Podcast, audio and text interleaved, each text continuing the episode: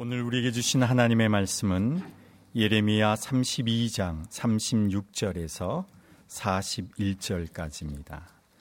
그러나 이스라엘의 하나님 여호와께서 너희가 말하는 바 칼과 기근과 기근과 전염병으로 말미암아 바벨론 왕의 손에 넘긴 바 되었다 하는 이 성에 대하여 이와 같이 말씀하시니라. 보라 내가 노여움과 분함과 큰 분노로 그들을 쫓아 보내었던 모든 지방에서 그들을 모아들여 이곳으로 돌아오게 하여 안전히 살게 할 것이라. 그들은 내 백성이 되겠고 나는 그들의 하나님이 될 것이며 내가 그들에게 한 마음과 한 길을 주어 자기들과 자기 후손의 복을 위하여 항상 나를 경외하게 하고 내가 그들에게 복을 주기 위하여 그들을 떠나지 아니하리라 하는 영원한 언약을 그들에게 세우고 나를 경외함을 그들의 마음에 두어 나를 떠나지 않게 하고 내가 기쁨으로 그들에게 복을 주되 분명히 나의 마음과 정성을 다하여 그들을 이 땅에 심으리라. 아멘. 하나님께서 우리를 믿으시고 이렇게 새로운 또 한 해의 기회를 우리에게 맡겨 주셨습니다. 부족하기 짝이 없는 우리를 이렇게 믿어주신 하나님께 우리 모두 감사의 박수를 올려드리십시오.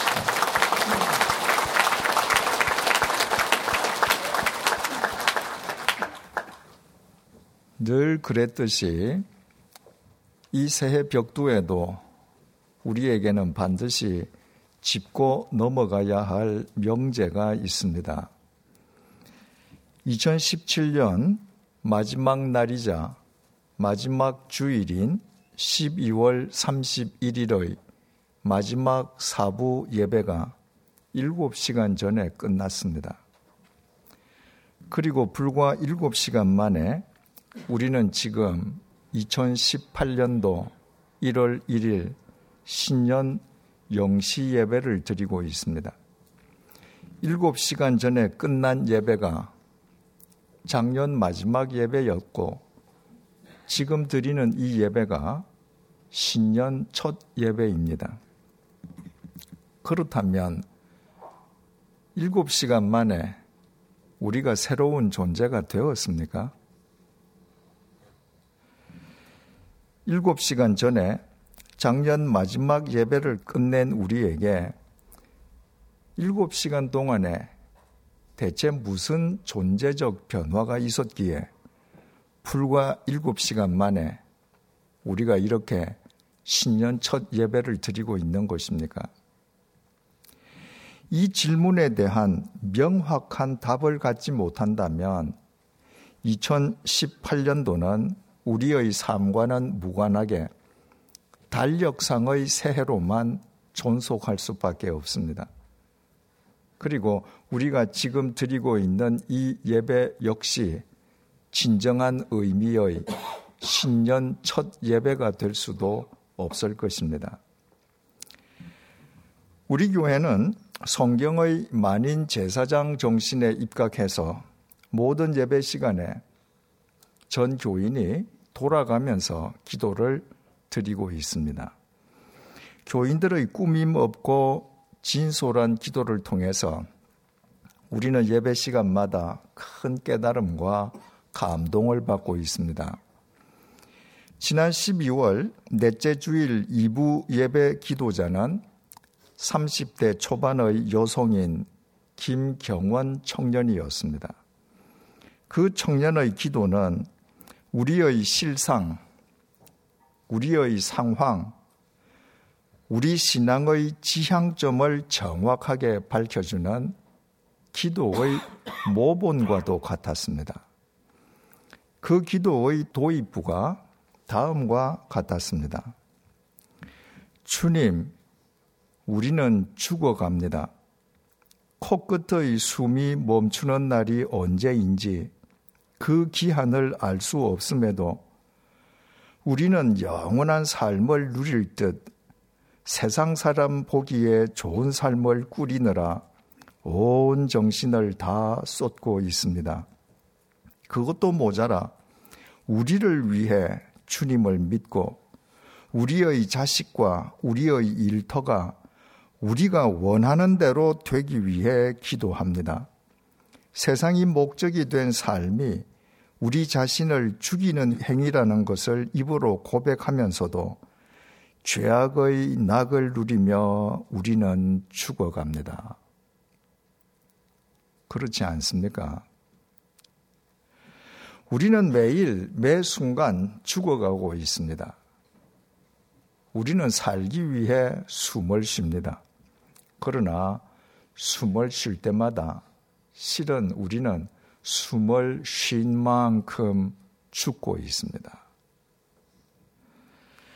일곱 시간 전에 작년 마지막 사부 예배를 끝낸 우리가 일곱 시간 만에 신년을 맞았다고 우리의 수명이 늘어났습니까? 오히려 그 반대입니다. 작년 마지막 사부 예배를 끝낸 이후부터 지금까지 우리의 수명은 7시간 단축되었습니다. 7시간만큼 우리 모두 죽은 것입니다. 올해에 우리가 억만금을 벌면 그만큼 우리의 수명이 연장되겠습니까? 억만금의 10배를 벌어 드린다 해도 올해가 끝날 때면 우리 모두 올해의 길이만큼 죽어 있을 것입니다.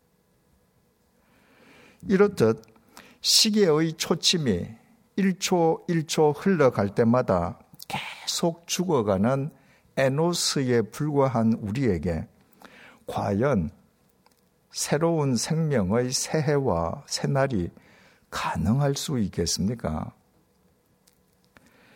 또 우리가 살아가는 이 세상은 어떻습니까? 김경원 청년은 기도에서 우리 사회와 이 시대를 이렇게 진단했습니다. 주님, 이 땅을, 이 나라를, 한국 교회를 고쳐 주십시오. 싸움밖에 모르는 정치인들, 핵으로 세계를 위협하는 북한, 테러와 전쟁의 위험, 주님의 말씀이 변질되어 왜곡된 교회들, 약육강식의 사회, 이 모두를 주님의 손에 올려드립니다. 우리 사회와 전 세계의 상황을 이보다 더 잘 압축해서 표현할 수 있겠습니까? 정치, 경제, 사회, 국제 관계 등 어느 분야에서 하나 무엇이든 확실하게 예측할 수 있는 것이 없는 혼돈의 연속입니다. 기존 상식과 질서를 무시한 강대국들의 무한 질주, 그에 편승한 각국의 유례 없는 자국 우선주의, 어디로 어떻게 튈지 아무도 헤아릴 수 없는 북한의 핵 위협, 그로 인해 한반도를 둘러싼 사강의 대립과 갈등 속에서 점점 외톨이가 되어가는 고달픈 우리에게 무슨 새해와 새날이 가능할 수 있겠습니까? 그러나 김경원 청년의 기도는 단지 그런 절망을 토로하기 위한 한탄이나 넋두리가 아니었습니다. 그 기도는 이렇게 반전을 이루었습니다. 뻔뻔하고 죄 많은 우리를 긍휼히 여겨 주시옵소서. 우리의 헛된 마음과 생각을 버리고 생명의 근원 되신 여호와 하나님을 찾게 해 주십시오. 고통스러운 우리의 오늘이 몇 날, 며칠, 수십 년 혹은 코끝의 숨이 멈출 때 끝난다 해도 하나님의 때에 하나님의 방법으로 하나님의 역사가 이루어져 감을 믿고 우리의 삶이 산 재물이 되게 해 주십시오. 세상의 보잘 것 없는 우리에게 하나님께서 부여해 주실 신적 권위를 힘입어 우리의 삶이 새 생명의 통로가 되길 소망합니다. 새해, 새날, 새 세상은 저절로 주어지지 않습니다.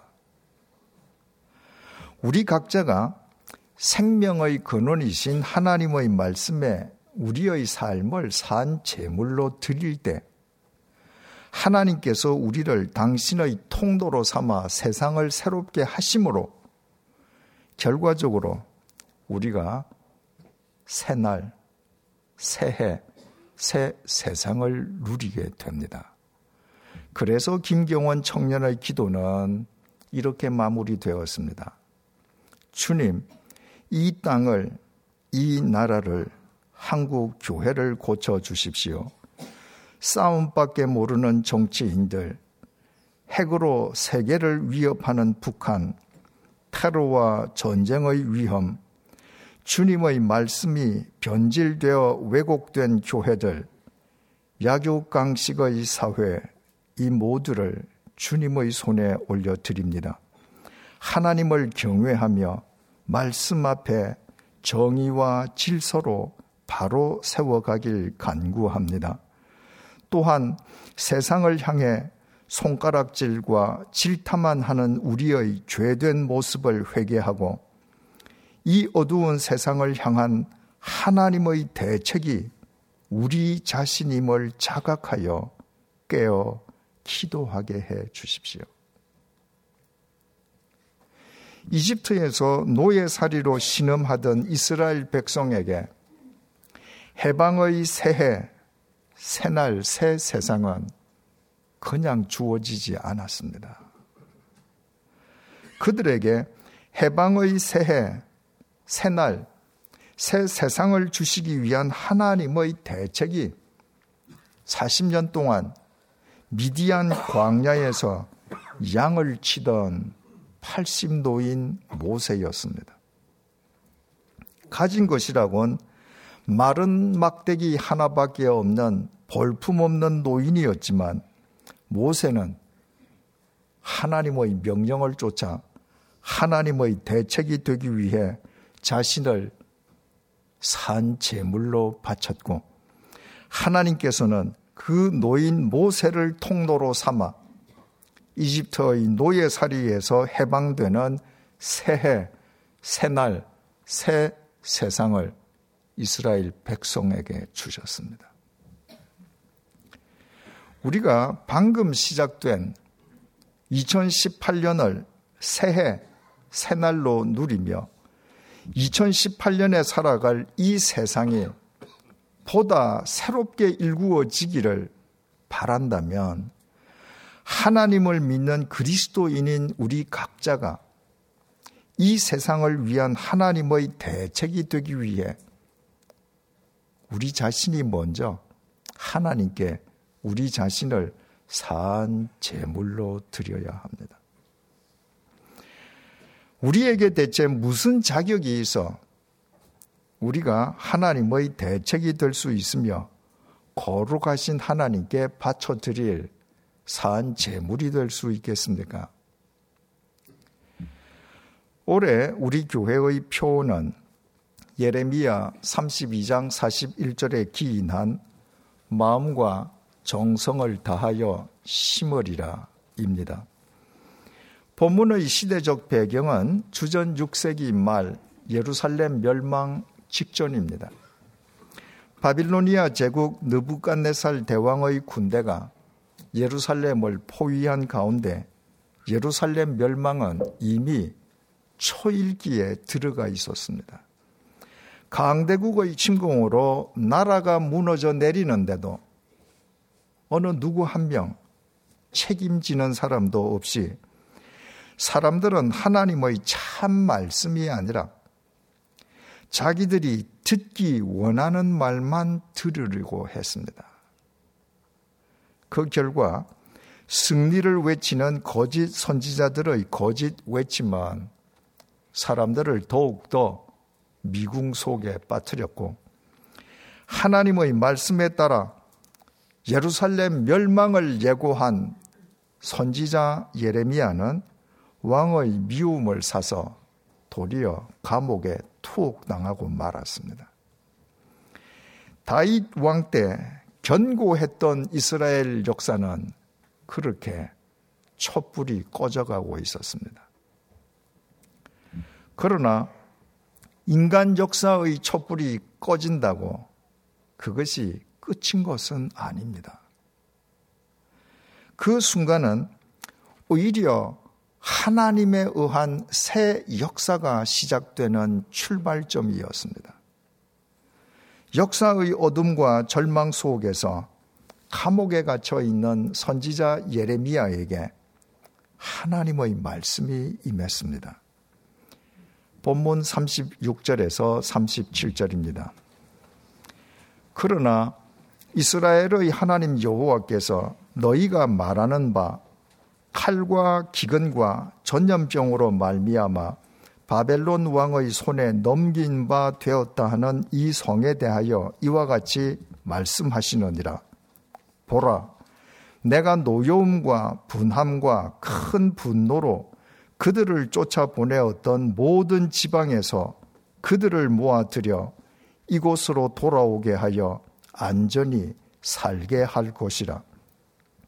주전 586년 마침내 예루살렘은 바벨로니아 제국 느부갓네살 대왕에게 멸망당하고 말았습니다. 예루살렘 성전은 파괴되었고 성전 기구들은 약탈당했고 수없이 많은 이스라엘 백성은 바벨로니아로 포로로 끌려갔습니다. 그것은 모두 이스라엘 백성의 자업자득이었습니다. 하나님의 말씀을 등지고 자기 욕망의 노예로 살면서 뿌린 그릇된 씨앗의 열매를 그들 자신이 스스로 거둔 셈이었습니다. 그러나 하나님께서는 바빌로니아의 포로로 끌려간 이스라엘 백성을 내버려 두시지 않고 그들을 다시 부르시어 언약의 땅으로 되돌아오게 하시는 분이었습니다. 38절에서 41절입니다. 그들은 내 백성이 되겠고 나는 그들의 하나님이 될 것이며 내가 그들에게 한 마음과 한 길을 주어 자기들과 자기 후손의 복을 위하여 항상 나를 경외하게 하고 내가 그들에게 복을 주기 위하여 그들을 떠나지 아니하리라 하는 영원한 언약을 그들에게 세우고 나를 경외함을 그들의 마음에 두어 나를 떠나지 않게 하고 내가 기쁨으로 그들에게 복을 주되 분명히 나의 마음과 정성을 다하여 그들을 이 땅에 심으리라. 하나님께서 포로로 끌려간 이스라엘 백성을 다시 언약의 땅으로 부르신 것은 당신을 등졌던 그들을 벌하시기 위함이 아니라 그들의 하나님이 되시어 그들을 되품어 주시기 위함이었습니다. 하나님께서 기쁨으로 그들에게 복을 주시되 그들을 언약의 땅에 되 심어 주시기 위함이었던 것입니다. 하나님께서 심으시면 누가 감히 뽑을 수 있겠습니까? 그런데도 하나님께서는 그들을 그냥 심으시겠다고만 말씀하신 것이 아니었습니다. 하나님께서는 분명히 나의 마음과 정성을 다하여 그들을 이 땅에 심으리라고 천명하셨습니다.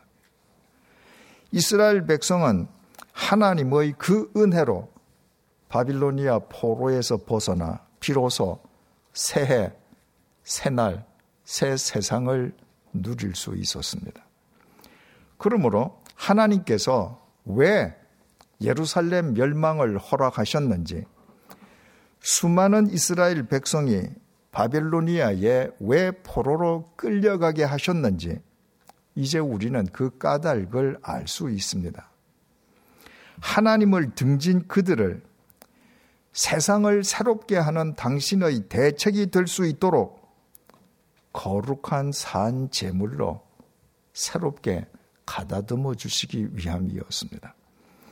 그리고 미디안 광야의 80 노인 양치기 모세처럼 그들이 하나님의 대책이 되기 위한 산 제물이 되었을 때 하나님께서는 그들을 통로로 삼아 그들의 세상과 시대를 새롭게 해 주셨습니다. 하나님께서 그들에게 새 생명을 주시기 위해 당신의 독생자를 십자가의 제물 삼으시기까지 당신의 마음과 정성을 다하여 그들을 새롭게 심어 주신 것입니다. 그 결과로 그들이 새 생명의 새해와 참된 새날을 누릴 수 있었으면 두말할 나위가 없습니다. 바로 그 하나님께서 우리를 믿으시고 우리에게 또다시 2018년의 새로운 기회를 맡겨주셨습니다. 7시간 전에 우리는 작년 마지막 사부 예배를 끝마쳤습니다. 그리고 불과 7시간 만에 지금 우리는 신년 영시 예배를 드리고 있습니다.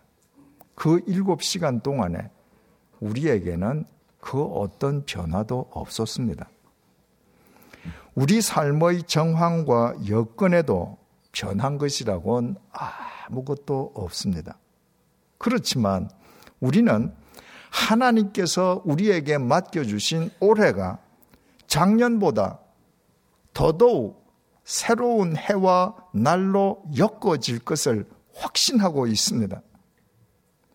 올해가 시작된과 동시에 신년 영시 예배를 드리는 우리에게 하나님께서 분명히 나의 마음과 정성을 다하여 너희들을 새롭게 심어 주실 것이라고 지금 약속해 주시고 계시기 때문입니다.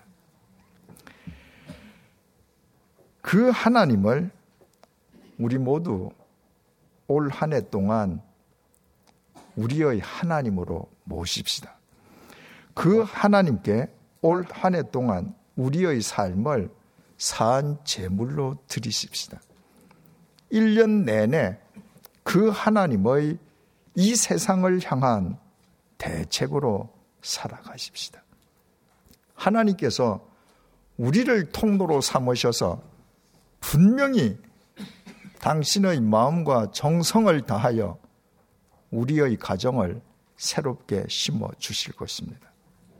분명히 당신의 마음과 정성을 다하여 우리의 일터를 새롭게 심어 주실 것입니다. 분명히 당신의 마음과 정성을 다하여 이 땅의 교회를 새롭게 심어 주실 것입니다. 분명히 당신의 마음과 정성을 다하여 우리 사회를 새롭게 심어 주실 것입니다. 그 결과로 우리는 날마다 새날, 새해를 누리게 될 것입니다. 결코 잊지 마십시다. 새해는 그냥 주어지지 않습니다. 당신의 마음과 정성을 다하여 우리를 새롭게 심어주시는 하나님의 은혜 속에서 우리 자신이 가꾸어 가는 것입니다. 그 하나님의 은혜 속에서 하나님께서 주시는 새해가 이미 우리의 삶 속에 성큼 들어와 있습니다.